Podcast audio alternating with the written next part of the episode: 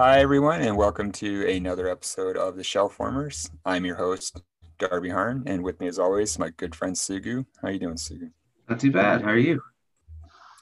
Doing well. Uh, I've got a partner today. I've got my cat. Kit Kat is yeah, I hanging see out in my lap here, making the headphones difficult. Um, but we wanted to talk today, and as the podcast is really... Um, I was talking about um, the toys we love, why we love them, and how they sort of impact our lives uh, and, li- you know, sort of life and culture in general. And uh, rather than talk about WandaVision again, we thought today we'd talk about deep cut characters. Kind of started talking about it last time. And one of the characters that Sugu and I both really enjoy from the Transformers franchise, who definitely a deep cut character, I don't know if you call him C-list. What do you think, Sue? Well, uh, first thing I, I got to ask uh, for both our audience and also for, for us, mm. what exactly is a deep cut character? There you go. Yeah, let's let's actually stop for once and define stuff as we talk about it. Um, so let's scroll all the way back to the beginning and imagine that we knew what we were going to say before we started saying it. So the deep cut character, how would you define them? So I would say for Star Wars, I think Star Wars is always a good frame of reference. Your deep cut character would be sort of your background person. So like you have a couple layers, don't you? So you have your Luke, and then Boba Fett would be what, a secondary character, but he's Boba Fett. Um, deep cut character would be one of the other bounty hunters. So let's say Zuckus, Forlom, someone who doesn't have lines, but who is visually interesting and who everybody knows by virtue of uh, some association or a toy. And the character we're actually talking about today, I started to go into, is from the Transformers franchise, and that's Skids. Skids is nineteen eighty-five Transformer. He's series two. Sugu's actually going to tell you guys about the actual, it, um, the etymology of the actual car, knows more about it than I do, but Skids is, I'd say, perennially deep cut character in Transformers. So it's interesting, especially given the definition, because I don't think Skids is actually a deep cut character. Uh-oh, controversy and the, already. And the reason I say that is because Skids, if we're only looking at G one, the original toys, absolutely, mm-hmm. he made one one uh, appearance in one episode. Really obscure. He did get a, a name in the show, um, and then he had that one toy, right? Like, absolutely. He was also uh, famously uh, he was the star of one single issue of the com- the Marvel comic book is Transformers number twenty, right? And it was literally all about Skids. But anyways, we'll talk about it. Right. But then, after Transformers, the comic went from Marvel to Dreamwave to then I D W. I D W took that character of Skids and made him really, uh, I would say, amazing. Like, they, they made him a, a, a main character. Mm-hmm. Um, and they basically uh, kind of went crazy with his backstory and basically his character profile from the G one. And it, it just went off the rails. It was great. Um, and he he got so popular that Hasbro actually made a mainline figure of the I D W version of Skids. It's it's one of the first times that uh, Hasbro actually made a figure out of the I D W run. Oh, was he was the first one? Because they do it all the time. One of the first ones, yeah. Cool. So... Like, I, I don't know if he would be a D-list character after thirty-five years of Transformers or a, a deep-cut character, but definitely if we're looking at only the G one, yeah, I would say he's really obscure, although Acid Rain, I think, is even more, more obscure. Well, he's I would say he's definitely, relative to the toys... Even today, he's definitely a secondary character. He's not a character who's ever really in heavy rotation. And there was a recent, I don't know if recent's the right word, you know better than I would. What was the last Skids that they did actually in the toy line? Uh, official? Yeah. Official would be that that main line, which was not just the last, but like the first in two decades, something like that. It's yeah. just, they do not pay attention to Skids.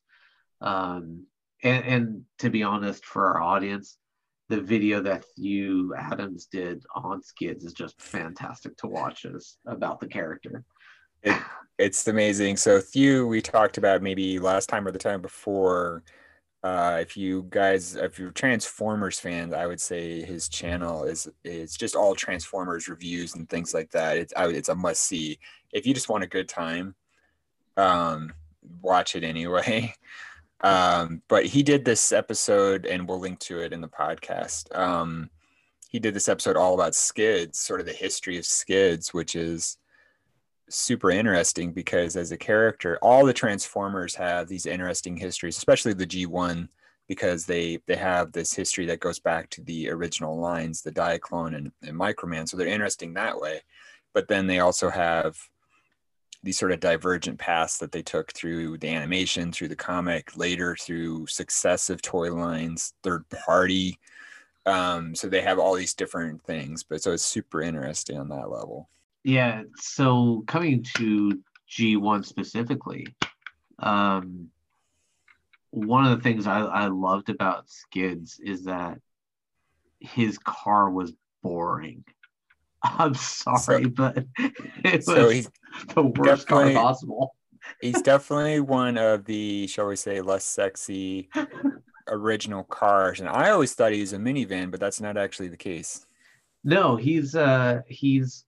So officially it's called a Honda City Turbo, um, which most people have no idea what that is, especially in America. It was this, uh, oh man, it's kind of hard to explain. So we're going to have to go back into Japanese automotive history a little bit. Yeah. Uh, in Japan, cars are generally sold with uh, one of two types of license plates, either a white license plate or a yellow license plate. Um, The white license plate has a stronger engine that can go on the highway. The yellow license plate, also called a K car, uh, just can't. The engine is not made for highway travel. It's meant for urban city travel. Um, I think uh, sometime around the time when I left America, uh, they Mercedes, I think, came out with the smart car, this tiny little thing that was just meant for uh city tra- city travel, like inner mm-hmm. city travel, um sometime around there. I, I can't remember exactly the the time, but uh this Honda City is like a precursor to that. Um and I have here my my little masterpiece, and um, I'm sorry the audience can't see this, but Darb, I'm going to show you this masterpiece here. He even has a working back uh, hood, right? This is cool. So but the toy itself actually came with a little scooter. Mm-hmm. And that scooter was not part of the toy at all. It had nothing to do with Skids. It did have something to do with, in Japan, when you bought this car, the real car, yeah. It came with a scooter so that you could it's park so cool. your car and then take your scooter around to nearby wherever in the city. So efficient. And then when you were done, you could you know, take your scooter back to your car, fold it up. The, the scooter actually folds up. You put it in, your, in the trunk or the, the third door uh, of this hatchback thing, and you're back to driving away. Every time, this is so weird, you'll appreciate this, Sugu. Every time someone says the word scooter, I flash back to that Eddie Izzard special where she does the thing about the Italian kids on the scooters going ciao, like that all the way around. For it, it makes no it makes no sense. I it just that's the first thing I think of. And so someday in Japan or Italy or somewhere, I'll have to just do it. I'll have to get on a scooter, way too small for me, and I'll go down the road and be like ciao. To, so, to be honest, that's a much better association than the GoBots. So I'm happy. Oh, there was a GoBot scooter, wasn't there? I blanked it out. Um, yeah. No, for, for a good reason. Yeah. Uh, but yeah, you know.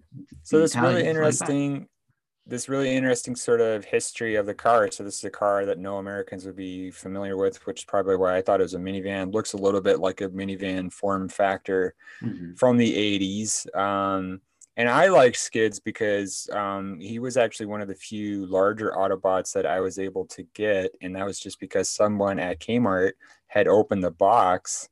Uh, he came in those great red boxes, and they took out some, most everything. The only thing that was in there was Skids himself. And so they marked him down like half price or something. So I was able to get him for like, oh, I forget. It had to have been like four or five bucks or something.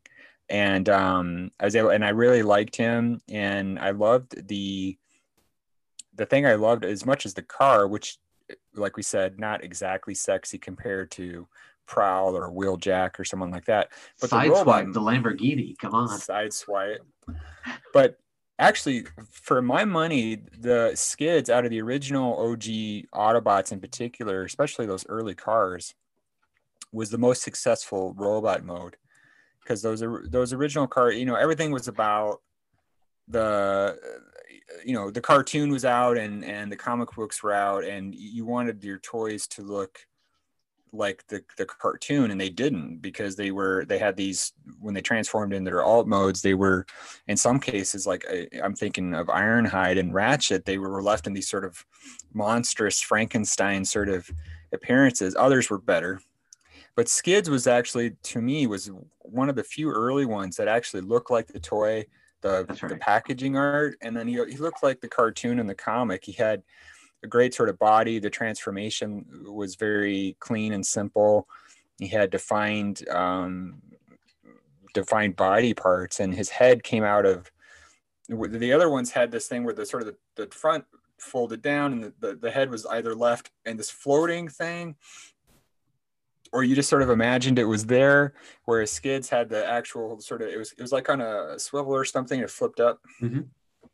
And it looked very natural, it looked very clean, it didn't look like he was, you know, in pain. Yeah. So I loved all of that about Skids. Um, and and so, and he was, he had, I wanna say he had articulated arms, um like elbow joints ish, um and so he had a little bit more movement, I feel like, than the other ones did. But like later I got um I was able to get a Sunstreaker much later, and he's always one I think of at those early cars, where the car itself is gorgeous and the the the character is really interesting. Mm-hmm. But he just he just looks bad in the in the robot mode. Oh, and he doesn't move. Yeah. Yeah. I mean, that's the thing, right? The the G one toys definitely prioritize the alternate mode, the alt mode. Um, they wanted that to look as good as possible. Yeah. And if the if the robot looked like a brick, so be it. Uh, that was that was fine, because the alt mode looked good. Like that was that was the point. And we talked before about how Um, I went to the Transformers exhibit out here in Japan, and they showed mm. some prototypes, and they were wood, like they were making the prototypes out of wood, yeah. instead yeah. of like a three D design program and then three D printing it, which, don't get me wrong, I'm so glad that three D printers exist now, but it's amazing what they were able to do uh, to make these prototypes out of wood. Um, so... you know, like the, that first generation really prioritized the vehicle mode. So mm-hmm. to have a, like a single figure that came out where the robot mode and the vehicle mode kind of matched up and looked good. And and I say this as, as an, I loved Optimus Prime, right? Like I love that toy. Yeah. But let's, let's be honest, he had an open hole in his back. It they were just they were just odd, you know. We all love Optimus. Optimus is is the man. Um but yeah, he it was there was I would actually say I really enjoy the G one toy, but just as the aesthetic, not so much, um, you know, the way that it, it transformed, but but opt it's it's a weird thing that happens in your brain. Optimus is Optimus, so that's okay. But like Ironhide, no, like, no, yeah. that's not cool. Um, but with Skids though, I, I like Skids because he was sort of the more robotish to me. Yeah. And, you know, he had, he sort of ended up more a true ro- robot. And then the doors became wings, which I want to say that was the same case with Prowl. So Skids maybe wasn't the first, but he had that. I always thought of them as wings. So, so when the doors folded out on the back, I really love that idea. Yeah. I'm pretty sure Skids didn't fly. I know he didn't, because he, he drove around in Transformers number twenty looking for gas or oil or something. And it yeah. was pretty pitiful. And this, it was a young woman or a young man who helped him out. Um, a woman, if I remember correctly. A woman. And um, it's going back. It's pretty obscure. Bob Budiansky was the writer in that. I forget who, maybe Herb Trimpe drew those early comics. I, I enjoyed them because they were Budiansky. They had a different continuity, real quick, nerd alert. They had a different continuity um, than the cartoon. And Budiansky had a, I, to me, it was much more organic the way that they integrated the newer characters and the newer ideas in the cartoon, which its way of introducing new stuff was to blow the old stuff away. Like just death, random, yeah. gratuitous death. But anyway, we talked about that. Um, But so I, that's why I kind of like Skids. But what what was your deal with Skids? Like, why do you, why do you like him so much as a character? Uh, yeah, it's kind of, it's, it's hard to really articulate, but um, so one, I, I love kind of he, I, I really like that he was kind of ignored in its own way. Like right. his, his car was just not interesting um, comparatively. Uh, but then also his character profile, they they called him a theoretician in his, because mm-hmm. uh, you know, they had Optimus Prime, Autobot leader, or mm-hmm. uh, Starscream, leader of the Seekers type stuff. But Skids was a theoretician. That was his role. And what I always thought was interesting about him was that uh, according to his character profile and then the I D W expanded character profile, was that he could learn instantly. Like mm-hmm. um, the situation that you actually saw him in the comics is he was fighting some other robot, uh, a non-sentient thing, like a programmed killer or something like that. And um, just by taking a couple blows, he was able to learn instantly how that robot fights, and so he could then uh, immediately combat it. And that's the you know that's the the violent version of his of his ability, but the fact that he could just learn that quickly, it was you know one of the other scenes in the movie The Matrix that I always really liked was, I don't know how to fly an airplane. Do you know how to or to fly a helicopter? Right. Do you know how to fly one? The Take uh, download, download the how to fly a, a yeah. helicopter. Done. Now I know. Like, to be able to learn that quickly is something that you know I kind of wish I I could do a lot more. And sure, it's a skill I don't think is very well appreciated. I'm always impressed by like how quickly people will learn something, especially kids. Like kids will see something once and they're like, they got it, and then mean, meanwhile. Um, the older sorts like myself are like, I don't know what's happening. Why won't it work? Yeah, yeah and- the young woman in uh, Skids, uh, Marvel, the issue number twenty. By the way, I just I I wanted to take a look. I thought it was a woman, as I wasn't sure, but it, it was, and I, it's all coming back to me now. He ends up at the garage, but anyway. Um, so you like him? He's a theoretician. He's super smart. He learns super quick. And I D W kind of built that out more in his personality then, because really the the file cards were kind of like the Joes back in the eighties. They just threw things on there to give them personality quirks yeah. to differentiate them. yeah, I mean, you know, it's, uh, how do I put it? And so his I D W character, the way they fleshed him out, was they actually wiped his memory. So he kept his ability. Um, but basically his story starts, he just kind of not really woke up, but his memory started in the middle of a chase. So he's like, okay, where am I? Why am I running? Huh. Oh, there's things after me. Wait, are they after me or am I fighting them? Nope, they're after me. And he runs right. away. And then like at the end, he's like, wait a minute, I'm holding a gun. Why am I holding a gun? And he's just been holding it the whole time, didn't even know he had it. Mm-hmm. Um, and so his run in the comic books is all about him kind of uh, rediscovering his identity, which allowed for a narrative perspective, which allowed you to really kind of go off the rails and have him do all sorts of crazy stuff because mm. he doesn't remember who he is. That's that's really cool. I, I've never read any of the I D W stuff, so I'm not familiar with that, but I, I know people are all about it. Um, that's really interesting. And, and the theoretician part, it, you know, sort of valuing that. I know we, we've talked about offline, just sort of this idea where that's sort of an appealing trait. It's different from the Autobots, especially when you get to the movies and you've got, I want to say it was, was it Ironhide? Whoever it was, he ripped some Decepticon's head off and he's like, quest dismissed. It's like, oh, yeah. Um, that kind of thing sort of became prevalent in the movies, certainly.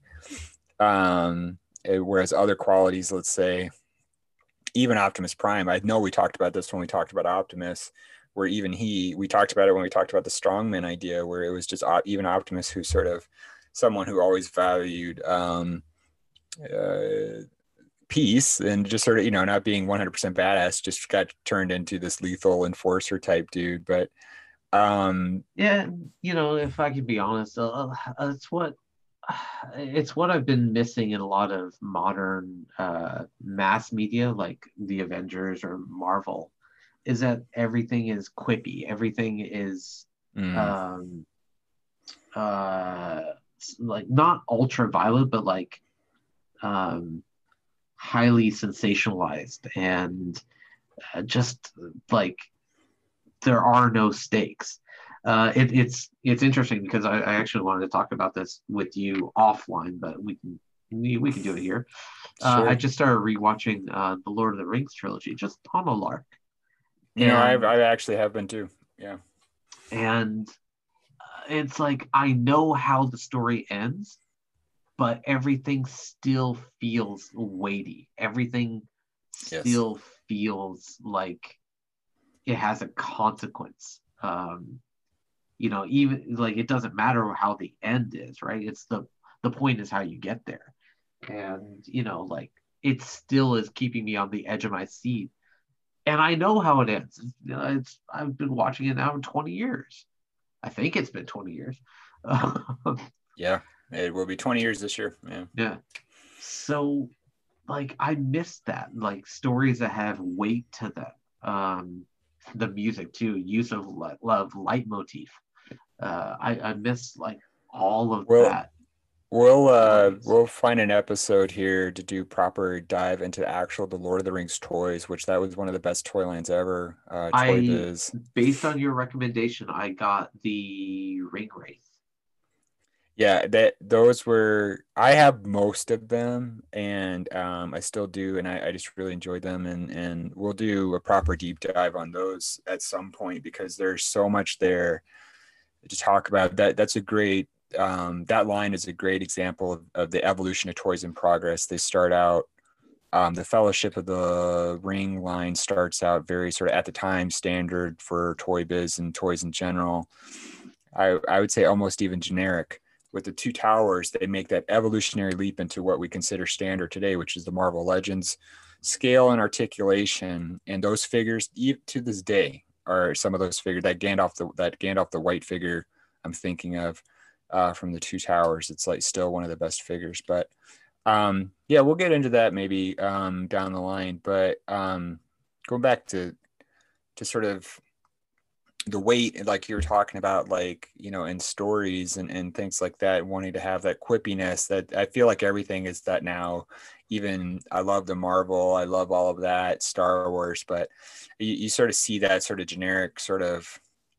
You know, someone has the really good, really good one-liner as they deliver the blow, or they, they, you know, they escape or something like that, and it sort of feels whatever. And you don't see a lot of variation outside of that. And you know, Skids, that that issue twenty in particular, as I'm thinking about it now, is very unusual in the context of one reason I remember it is one because I like Skids, but then it was just super unusual in the time because it was such a detour from the main narrative of Transformers at the time, which was the comic was fairly standard in the sense that there was a lot of uh, robot fighting, but this was a deep dive into the character of Skids and sort of this weird, literally off the road journey that he takes. Um, very unusual um, um, for for the time, and I would say even probably today. For me, it's actually a little bit more re reminiscent of something that Chris Claremont did a lot during the X-Men, which is Chris Claremont would just take an issue, throttle all the way down out of this the big hysterical soap opera drama of the X-Men into a particular character. You think of something like the life-death story with Storm and Forge. Um, and I, I love that. I love that type of stuff. That's one re another reason why Skids made an impression. Um, you know, along those lines, I that's one of the reasons I really like the Transformers um, as a as a franchise. Right, the original G one episode, uh, the series. You know, we know now as an adult looking back that each episode was just to showcase one character to sell that right. toy. Right. I know that. But the way that they did that was in such a way as to actually create so much interest in the character. Forget the toy, but the character was interesting. And like for me, my favorite episodes were the ones that had nothing to do with the big Cybertronian war, that were just these yeah. little these little pocket stories about these characters just on their own. The fact that Mirage hates the war, like he is a aristocrat, if you will, like in terms yeah. of Cybertron. It's like it's it's so it's it, it's so awful that I've been uh, stranded here with all you plebs. I have to. You know, you want to make me fight too? Ugh. Yeah, it's like now to fight your so dirty little me. war. uh, one of the things is probably inter like. You know, it, it's interesting to learn about the characters. You say the, the most appealing thing about Skids to you is this aspect where he's he learns, and it's about himself as a, a you know, educating himself. For you know, for I think for both of us, it was we were more interested in sort of the stories and learning about these characters. That's why it's so fascinating. These are just basic. These are just commercials that we're watching. These are these are toys that there's a very some crass and capitalist, which comes out of it, which the movie personifies, that the eighty-six yeah. movie. That's that that is so crass. We've talked about it before, but there is still this interest in the character and the mythology and, and sort of the ways that you identify with different characters. We all identify with Optimus in some way, or at least we aspire some aspirational about him. Skids is, you know, interesting in different ways, and um that definitely i mean that i think that's why the, the toys the toys are the toys are the toys, and they said they have their own appeal. But the reason that Transformers I think persists, as opposed to say GoBots or some other iteration, or, or even the myriad endless other eighties toy lines which are utterly forgotten, is because of the characters and because of you know the sort of the mythology that they developed, um that not all of it had. It's, you know, the Transformers in some ways going to last forever, at least, at least until, um, I guess it's no longer profitable for Hasbro. I doubt that will ever happen. Yeah. But, um, but yeah, I, I think it's super fascinating the way that, you know, um, another character along the same lines, um, as Skids, who sort of personifies sort of the appreciation for education, intelligence, science, and the Autobots, is Perceptor. Another one of my favorite characters. I still have my original Perceptor action oh. figure. He's he's been through a lot. Um, he's pretty beat up. I, but I, wish, I, I loved him. Uh, I knew we were gonna talk about Perceptor, but I wish I had the foresight, because I brought my Skids for yeah. for this conversation. But I also have a masterpiece Perceptor that's nice. Back there in the collection. And yeah, I just I really like Perceptor as a character, and I. That's one of the cases where I don't like what I D W did to him. Um, mm. So, and you know, just reminds me of my age, right? Like Perceptor, they decided that he was boring as just the intellectual. And so in the comics, they basically, he was the victim of some brutal attack. Um, oh, I think it even blinded him or took out one of his eyes or something like that. And it, uh, this was the I D W comics? Yeah. And okay. because he's super smart, he basically repaired himself mm-hmm. but better than ever. So his eye got taken out, and he replaced it with like this um, like super sharpshooter ability, and he built himself a sniper rifle, and now oh, he's geez. this hotshot sniper, and he is never going to let what happened to him happen again. I'm like, uh, you just, you killed what made Perceptor interesting. Yeah, because it's like, it, he, that's unfortunate. I didn't know that. Um, the what's what's he he his alt mode ends up with, with the microscope. Yeah. He ends up with the with he ends up with this sort of shoulder mounted cannon. It looks like, but yeah. that's not actually what it is. It's no, sort it's of a microscope. It's a microscope, and that's what kind of made him cool. It was like he looked amazing. He looked like a badass, but he it, it, it's actually not based around that. So it's disappointing to learn that they just were like, oh, he has a shoulder mounted cannon, we'll just make him a sniper. Um that's not cool. Yeah, it, it just fed back into this ultra violence that I don't know, that needs to happen, that it needs to attract uh kids nowadays. I don't know, that sounds weird because it's not kids these days. Even back when we were kids, violence was appealing. Oh, for sure. It did it, always. It, it's it. There's there's something. There's that's a whole different conversation. But that that's uh. There's there's something about um. Uh, you know, our stories inherently. All these sort of stories are built on conflict. Therefore, they, in some way, shape, or form, going back to the very beginning, embody some element of violence, and that it sort of has peaks and valleys. But but that's the thing, right? Um, conflict doesn't have to mean violence. It does not, but but there's like I say, peaks and valleys.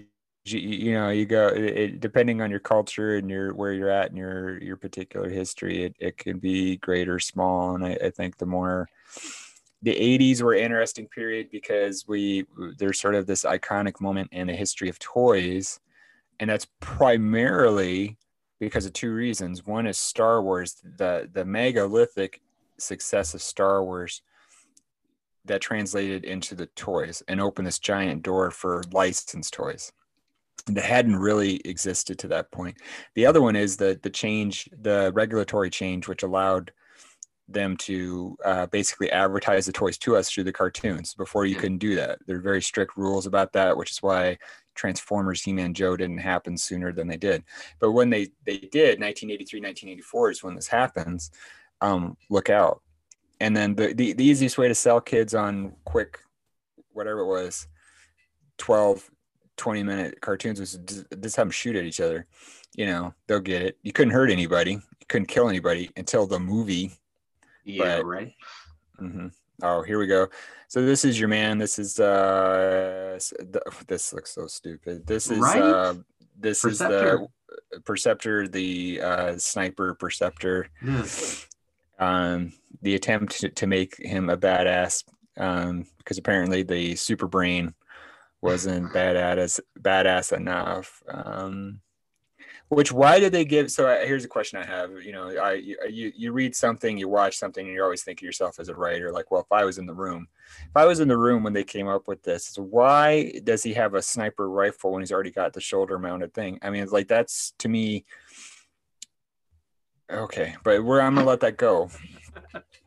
Well, you already know the reason, because basically, uh, I'm just gonna take a wild stab and say in other pop culture, um, this is probably around the time that the those uh, first-person shooter war games oh, were sure. becoming popular in video games like Call of Duty, Modern Warfare. Uh, where's the other one? There's there's a couple of those, right? Where you like Doom and nah. Well, the difference with Doom is Doom was fantasy, right? Like okay, you're you're you're you're dealing with demons from the bowels of hell that have escaped into Mars, I think it was. Yeah, uh, that's totally Doom. Tracks. Yeah, Quake is also fantasy. You're dealing with. Um, uh some some other thing from some other realm of existence. So I'm talking specifically about war, like their there's their you're playing a person who is in a team of other people, and they're fighting other people, often in historical settings. Mm-hmm. Um, like I said, Call of Duty is is the one that I think I hear about nowadays most often, but um, basically it allows you to play war games. And I think around this time, the sniper became really popular because they're they could stay far away from everybody. True. And they could zoom in and get headshots, right? Which are so cool to do. By the yeah. way, that was sarcasm. I don't know if the audience can can pick up on that tone just yet. But like, it's it's so annoying that that's the way it is, especially when you look at actual sniper work. It's amazing enough, highly mathematic. Um, I've For heard sure. that I've heard that snipers have to work in teams of two, and one person is doing all of the calculations, including the curvature of the earth. There is, there is, you're absolutely right. There is uh, a degree of math and physics in sniper, um, curvature of the earth at some distances, which at that point, you aren't you just launching a missile? Um, the But uh, wind, uh, distance, all of that stuff plays into it. Which um, is highly, you know, you need a brain to do that. I E a Perceptor. Do it. Yep. So I, okay, I, I mean, I, I get, I get, I get what they're thinking, but the, the disappointment is um, Perceptor being this sort of iconic figure of uh, intelligence and sort of, you know, science within the Transformers world, sort of turned turned into this badass the way that everybody else is. That's disappointing. Yeah. Um, you know, um, Perceptor famously in the eighty-six movie was. Um, he was involved in the battle at Autobot City, but he was more the guy who was sort of uh, calling out shots. He was sort of observing what was happening. He was telegraphing the sort of movements of the Decepticons. He wasn't involved directly in sort of yes, fighting. But do you remember that one heavily insulting scene? Uh, Ultra Magnus! The Decepticons have da da da. He said like all these things, and. Mm-hmm. And ultra, they were just kind of like, oh, what are you talking about? Speak English. That whole oh thing, yeah, like, come on. There's always that shit. They what they do in every sort of pop culture thing is like with the brain. They're always like, speak English to me, doc. And it's like uh, that. That's that's such a lowbrow, um, it's, it's dumb thing to say. Uh, you know, it's like, and it's become so reflexive. You see that in everything. Say that again in English. You, you you say that everywhere, and it's like what, what they're basically saying. They don't realize that they're saying that English is basically the, the language of dumb people, which it's not. Um, so why do we do that? But it's yeah. one of these. It's one of these movie things that people pick up, and then they just repeat like these quips, like you know, like class dismissed. Like what what are you talking about? Like what are you doing? Yeah. Um, like one thing I always liked with. Whenever you had the, the brain speak and everyone was like, speak English. When I, whenever I watched that, I was always like, okay, wait, wait, wait, wait. Pause, rewind. Let me look up all those words. Like it was a vocabulary builder for me. We were actually talking on my, uh, uh, my other podcast, the Movie News Network podcast. We were talking a couple weeks ago about this idea of folks who watch uh, movies and T V with the subtitles on, even yeah, in English. I'm yeah, people do that. I, sometimes. I, I wasn't sort of familiar with that, but I was like when, especially when I was younger, I, I'd always watch the foreign films, uh, French movies or the John Woo movies or whatever. And I'd watch them, you know, I, the subtitles didn't bother me. But then I'd, after I'd watched it the first time, I'd go back and I'd watch it without the uh, subtitles on. And mostly that was to try to sort of pick out, see if I could pick up the French, you know what I mean? Like mm-hmm. if I could associate this word or that word. And I love that because you're, you're learning something. And um, it's sort of a little bit of a challenge, but yeah, it, it's, yeah, there's a, there's sort of a, there's always been a weird conflict in Western culture, antagonism between uh, learning and, and the opposite. And that's always embodied in, in mythologies like Transformers, yeah. even, even Star Wars, where you have, Um, which is very heavily leans towards this concept and, and the, you know, learning is aspirational Um, but even then you have someone like Han Solo who sort of literally rolls his eyes at it. So um, it's, it's always there. I will say one thing I love about living in Japan is there is a, um, a high cultural expectancy about literacy. Like you should yeah. be able to read, like that's expected. And yeah.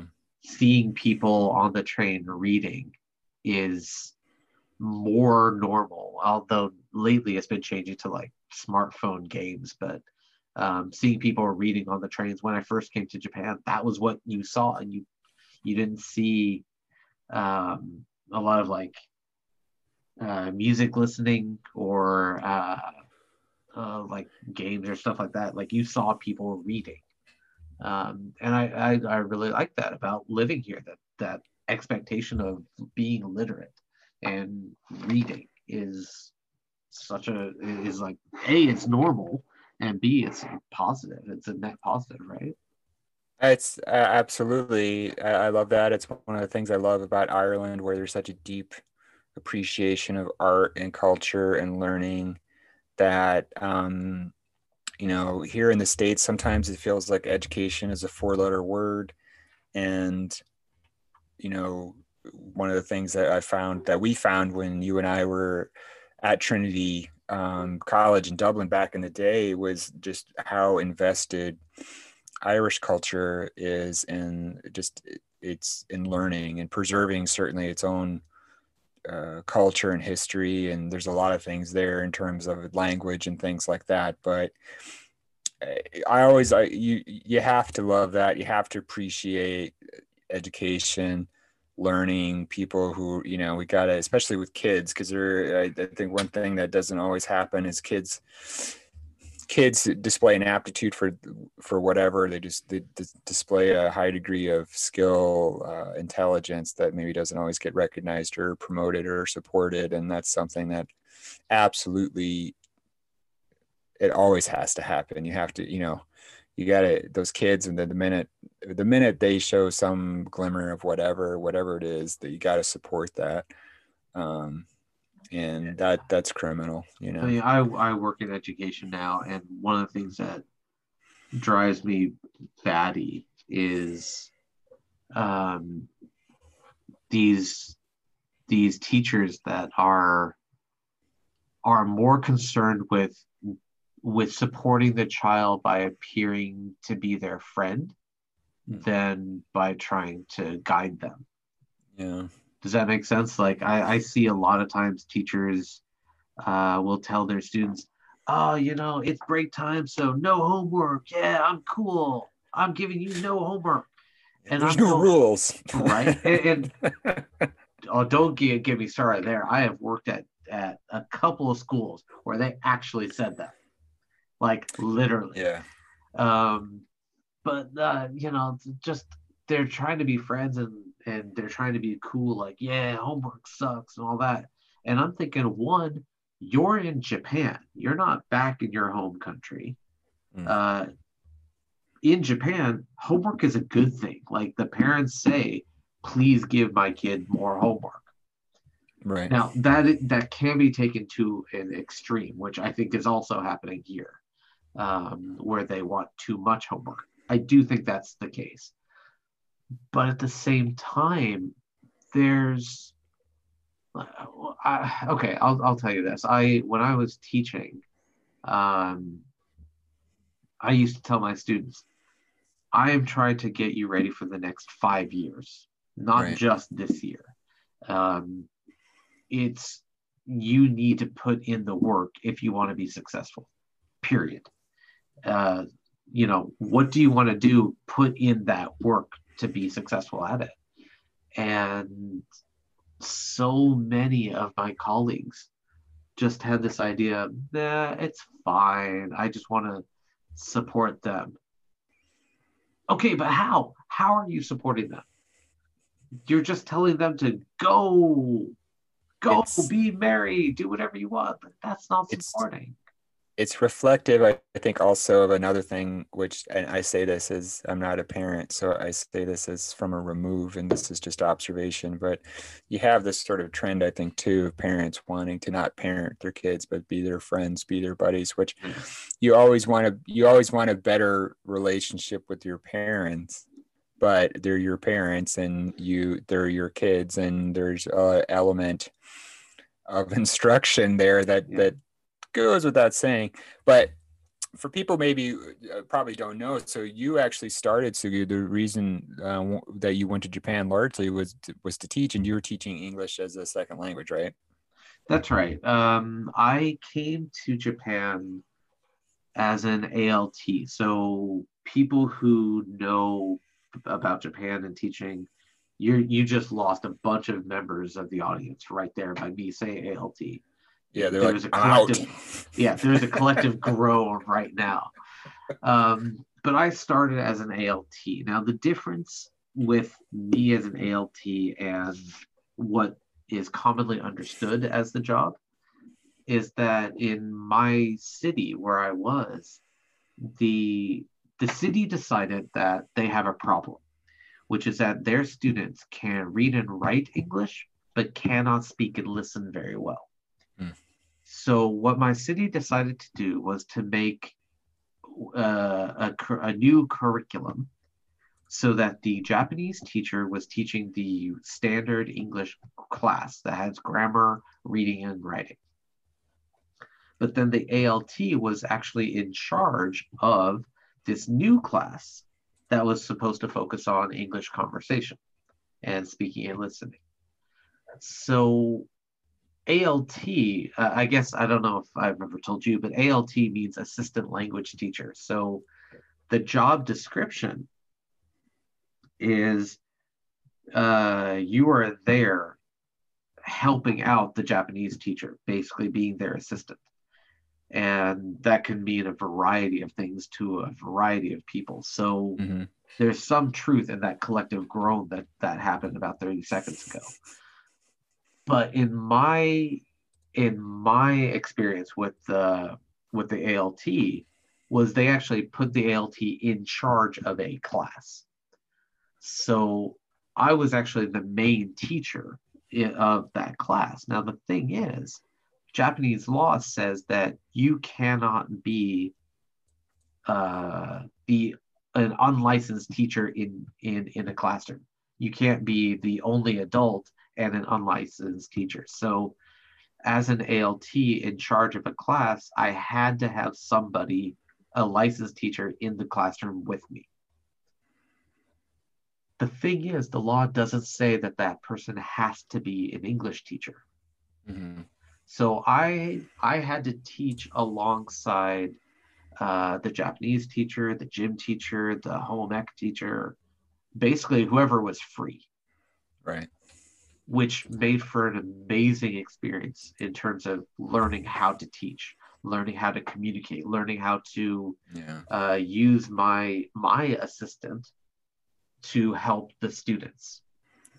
So you got a lot of different perspectives and things like that. Yeah, yeah. You know, especially like I'll I'll I'll say this: when I taught with the Japanese teacher of English, it wasn't as interesting as when I taught with the the gym teacher who didn't know any English. Mm. Like, it was much more interesting. The students were getting more out of it.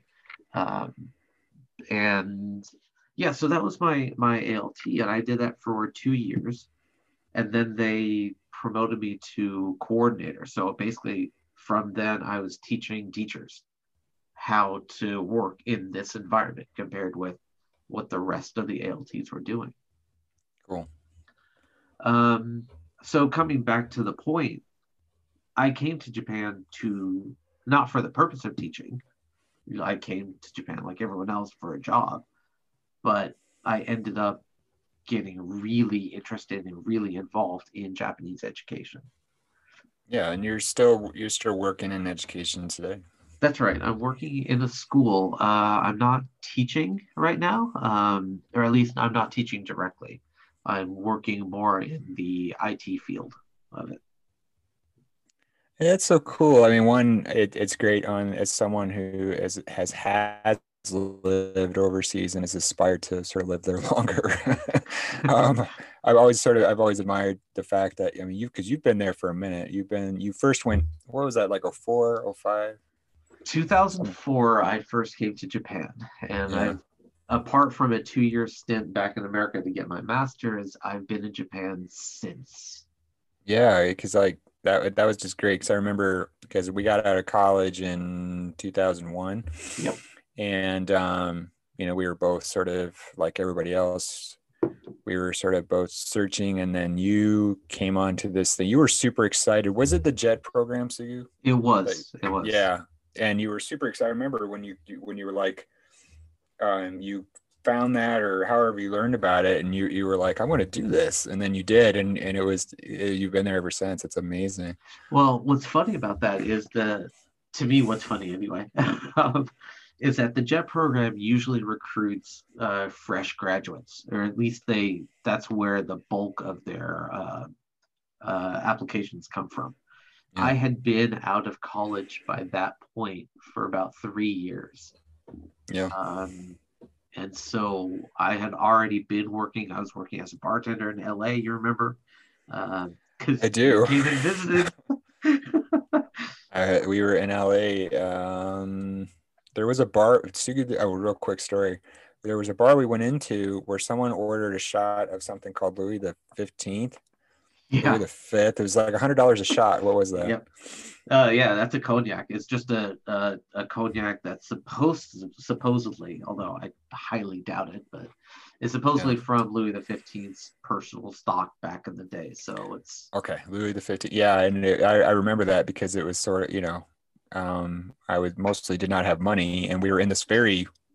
You didn't bartend there, but there was a bar that we went into, and um, it was this very swanky place that we went into. We we bar hopped a lot, but yeah. Um, anyway, back to your point. Yeah. So, yeah, I mean, yeah, I bartended for, for two years, three years, something like that. And then uh, I made my way back to Kansas City. Didn't know what to do with my life. And um, I found the JET program. I was like, this is amazing. This is what I want to do. I want to travel abroad and I want to teach English. Um, and was it...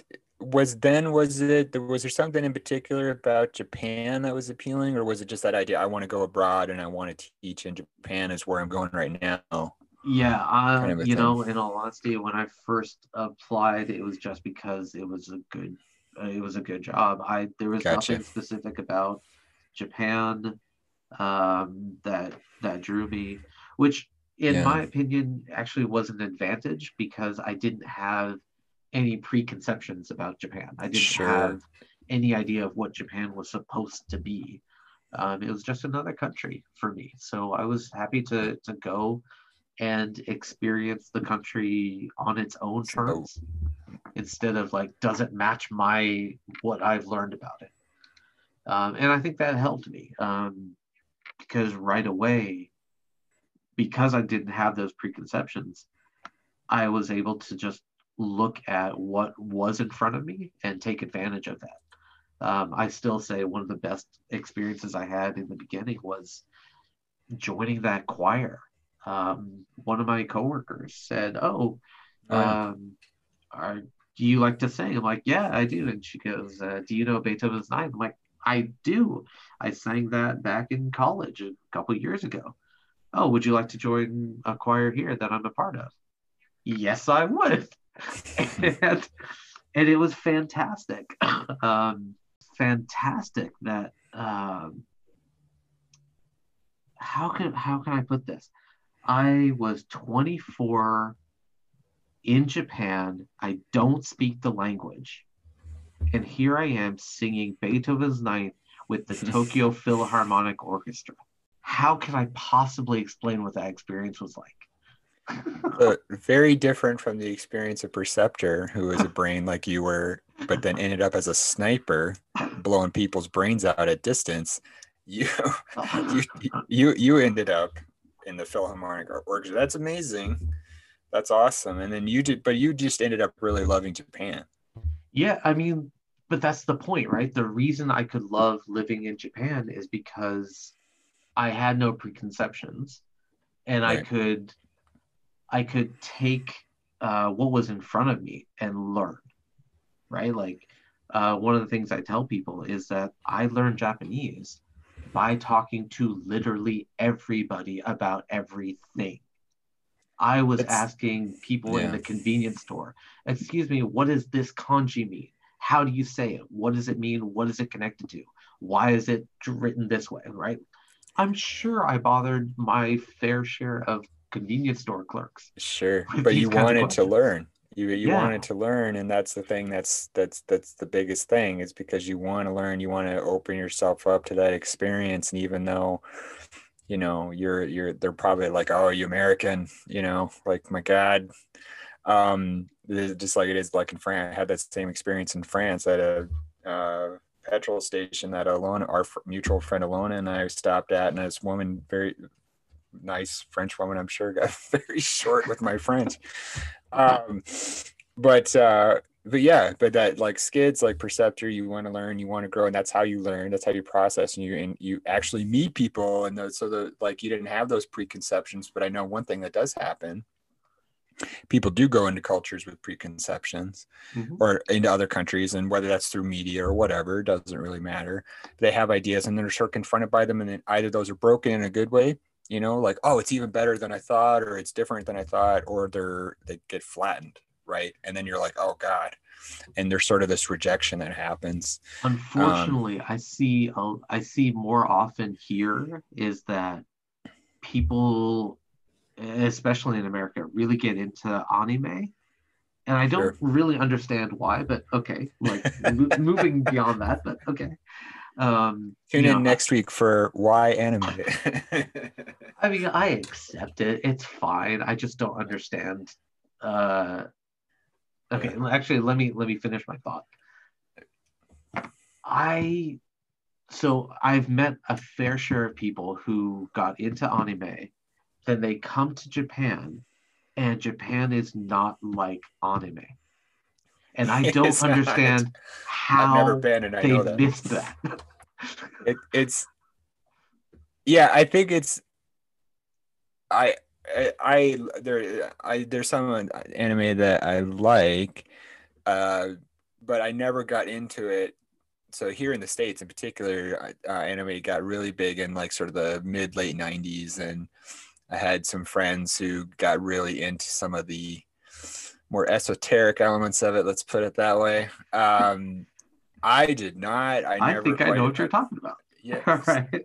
Tune in next week. Um, I never quite understood some of that stuff. Like, you know, I like I really got into like Battle Angel Alita and some of that stuff, and I could kind of see where they were going. There was sort of some of those elements and tropes, but then there there is a segment, let's say, of, of anime which is um advanced, but that is very popular in Japan, um that is um that it, it's so if you maybe I, I'm, I'm just sort of projecting because I've, I've never been, but I imagine if you're an American or any other person, any other culture, and you go to Japan thinking this this stuff is going to line up with Japan, I yeah I would imagine you'd be disappointed. um There there's aren't. a couple there's a couple thoughts about that. Like, one, anime in Japan is not any more or less popular than any other art. Sure. Like, it's not it is very pervasive though, right? I wouldn't even of... say that. Like, you can see people reading a manga uh on the train, so, sure. And that's what I, I guess that's what I kind of mean, whereas you wouldn't necessarily see that here in the States. Right. Like, there's no stigma about right, reading right. anime or manga. Right. That being said, it's not like this super popular medium that everyone is reading.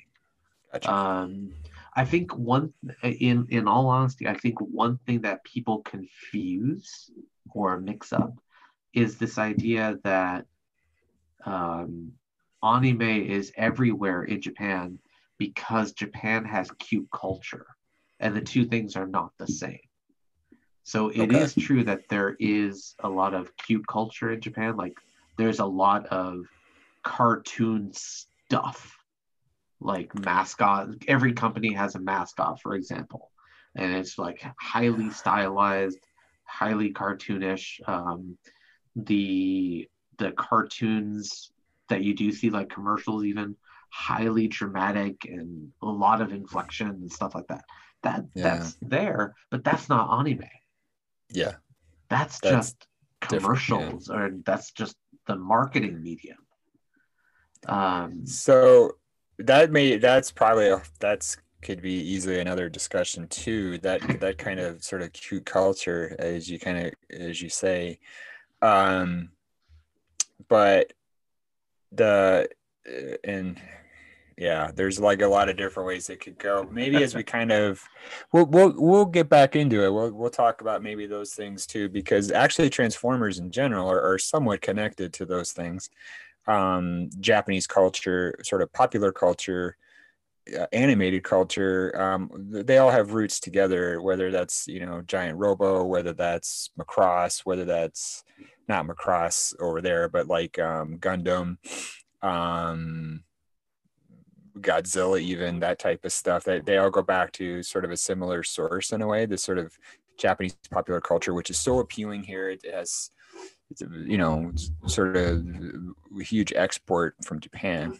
Um, but maybe as we kind of wrap up this week, it kind of circle Sorry, back real, to real quickly. Yeah, yeah. I don't mean to interrupt, but uh, real quickly, my other point about the anime that I wanted to bring yeah. up, yeah, is.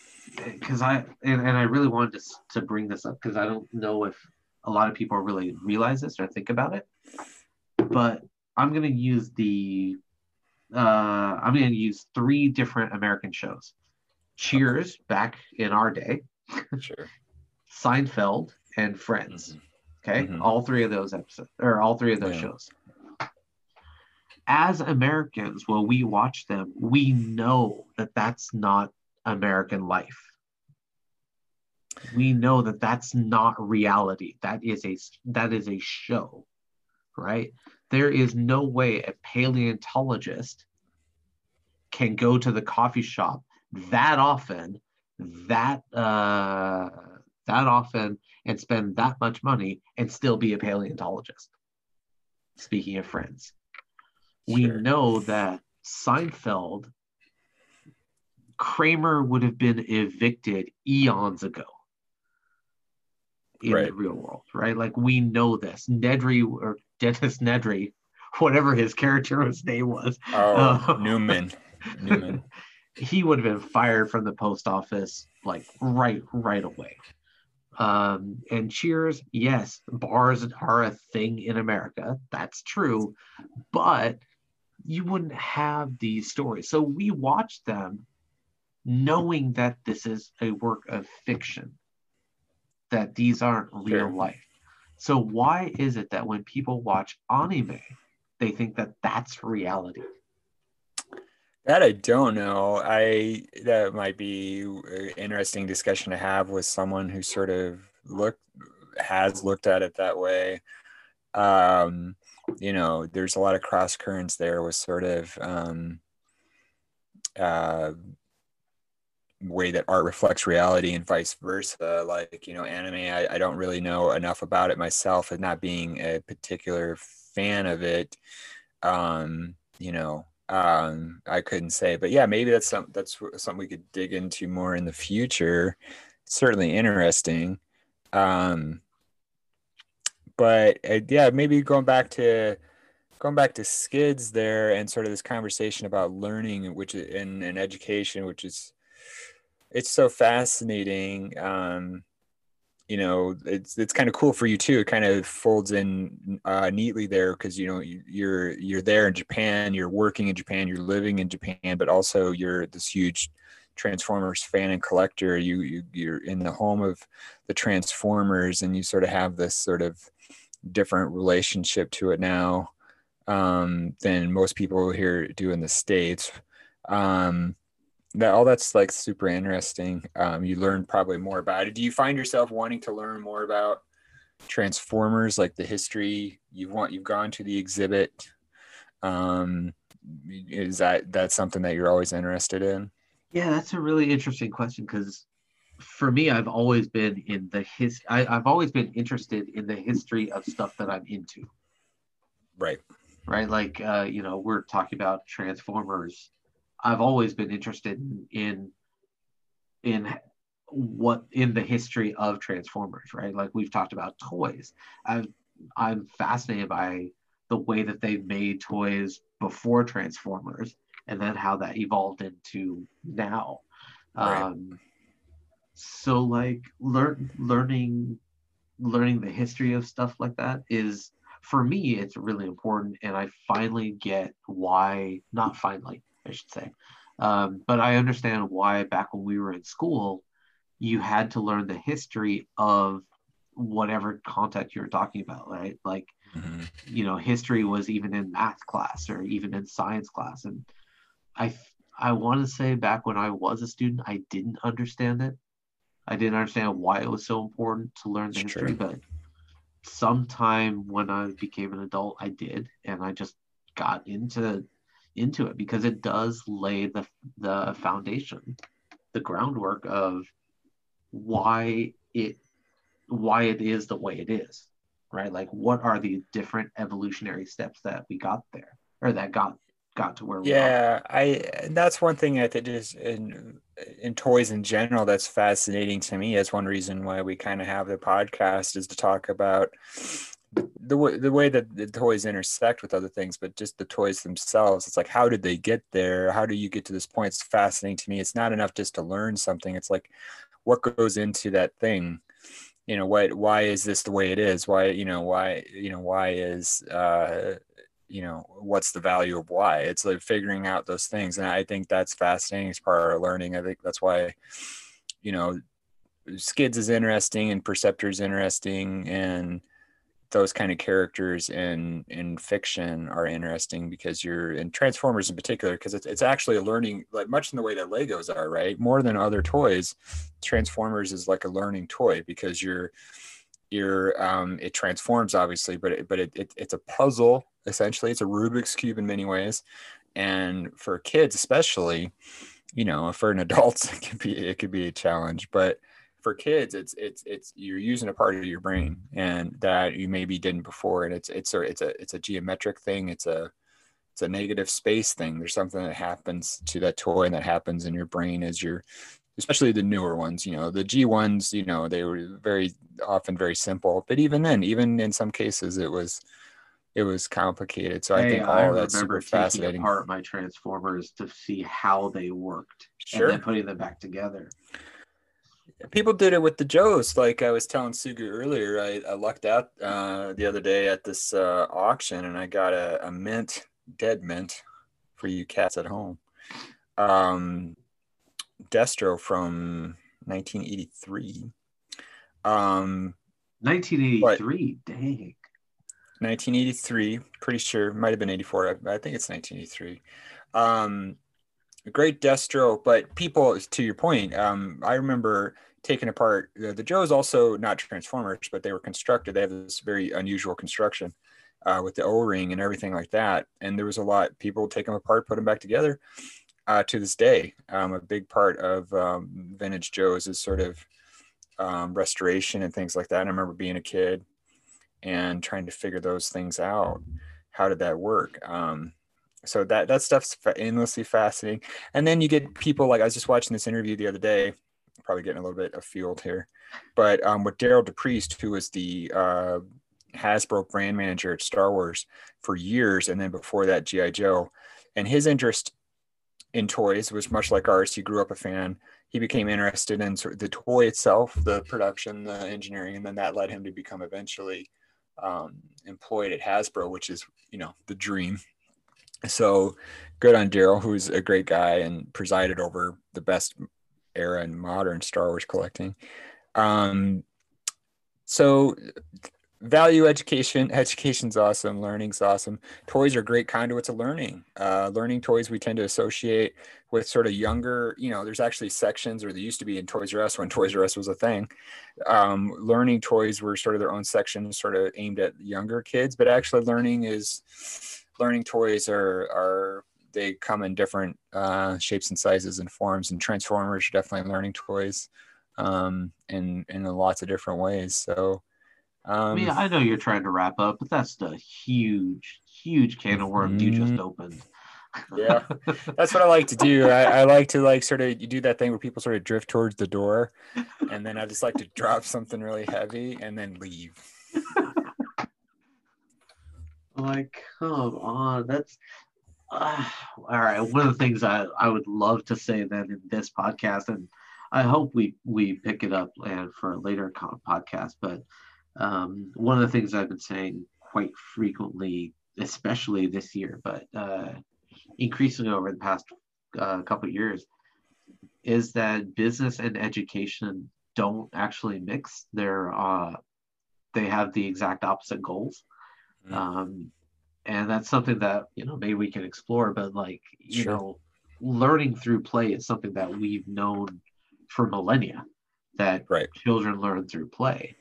So how do you make an education toy that's actually educational?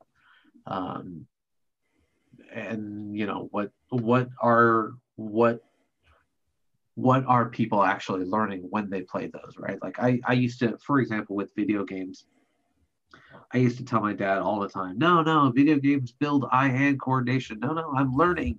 I'm learning. They're good. It's, you know, all sorts of things. He didn't buy it. Uh, sorry. He didn't buy the argument. He still bought the game for sure. me. But, um, you know, one of the things that we've been noticing in terms of the studies that have been mm-hmm. coming out is that the video games are teaching you like hand-eye coordination or the different things in there. But they're often limited only to that video game. You're not mm-hmm. learning bigger skills. You're not learning gotcha. Things that can be applied to other situations. Like the hand-eye coordination that you're getting in, in a video game is only for that video game. It doesn't teach you multiple video games. Now, there, I'm sure... if we have uh, gamers in our audience, they're now groaning again the second time. And they're, uh, uh, if there's a comment section, they're going to fill it with exceptions to, to what I just said. I'm not talking about control schemes or anything like that. I'm talking about like within a game, what the studies have been suggesting is that what you learn is fixed within that game. Sure. And in a lot of ways, the Transformers, I would say, is kind of doing the same thing. Like, I've learned how to take apart the Transformer, but, you know, I still don't really know how some of the joints work in these toys. Like, uh, a big one that's talked about are universal hinges in, in the hips. Mm-hmm. I don't actually understand how that works or how a universal joint works. Like, what does that mean? Right. Um, you know, I know mushroom peg, I know rack and pinion, but what is a universal joint? So I'm not sure that taking them apart develops that skill of being able to get that kind of uh, skill.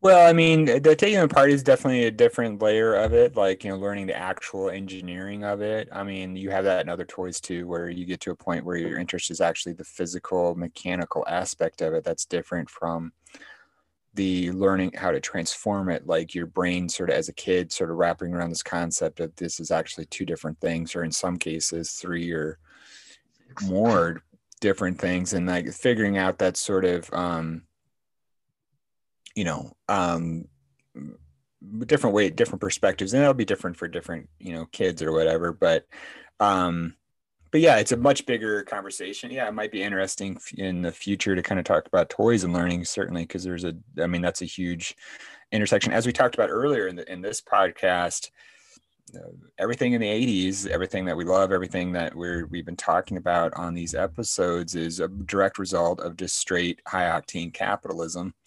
And it's a product of business, but it has, at the same time, it has, um, I would say, positive attributes that go beyond just someone trying to make a buck. Um, yeah. I and mean, they're, those, those vary, but. Yeah, like, uh, you know, Transformers. We know why the Transformers exist. The regulations had uh, uh, relaxed, and it was okay to, to market to children and sell these toys. Mm-hmm. Right. I, I get that. And I'm a product of that, right? I'm hooked on Transformers. And I probably shouldn't be. Um, Damn you, Hasbro. But at the same time, what Hasbro did with the Transformers, you know, hiring Marvel to flesh them all out and to right. make them characters in their own right, and to give them, I would say, interesting personalities. Personalities yeah. that aren't connected to the war. Yeah, that's, that that that's actually another huge conversation we could talk about sometime, is Marvel's actual role in a couple of these major franchises. G I. Joe is the other one, in which Larry Hama is um, directly responsible. He's actually the architect of that entire line in terms of character, um, personality, the narrative by and large, um, Larry Hama.